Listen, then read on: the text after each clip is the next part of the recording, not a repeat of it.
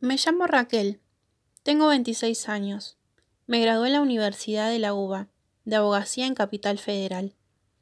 Hace dos meses tuve que ir a anotarme para las pasantías para un caso que trataba sobre un robo.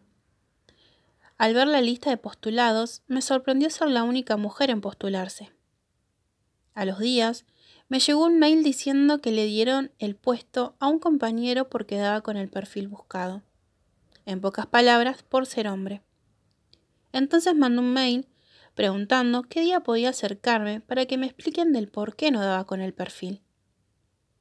Después de dos semanas largas e intensas, me dieron una reunión y al llegar allí pensé que me iban a dar otro tipo de explicación, pero resultó ser lo que yo pensaba.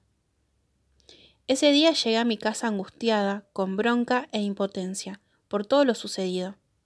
Solo quería acostarme y dormir.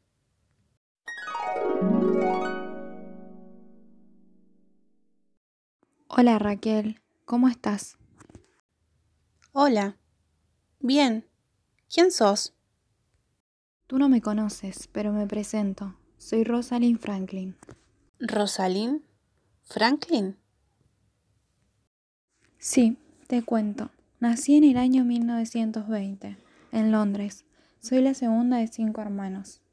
A los 18 fui aceptada en la Universidad de Cambridge, donde tres años después me licencié en biofísica y después gané una beca de investigación. Y al terminar mi posgrado del uso del carbón, me fui a París para continuar mis estudios. Tuve muchos obstáculos y pruebas en mi vida, en su momento mi padre no estaba de acuerdo y por un tiempo no tuve su ayuda ni tampoco su apoyo. Pero una tía muy querida me ayudó para que cumpliera mi meta. Después de muchas trabas y pruebas que tuve que ir pasando, logré ser una de las mejores en rayos X. Y con el tiempo descubrí la molécula del ADN. En ese momento había muchos machistas, incluido el director. Decía que las mujeres no llegarían a alcanzar el estatus de un hombre. Yo seguí igual con mi objetivo. Hice muchas cosas interesantes y obviamente había personas interesadas en la estructura del ADN.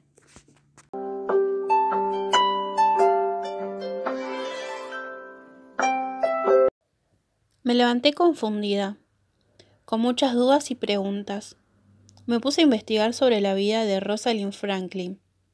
Fue una mujer guerrera y que no le importó las trabas por ser mujer. Ella siguió. Me impactó que le hayan robado su idea y que nunca pudo saber la verdad y ser reconocida como se merecía. Me ha dejado una gran lección, que no importa ser hombre o mujer, y que si uno quiere cumplir un sueño, solo importa las ganas y con mucho esfuerzo se puede lograr.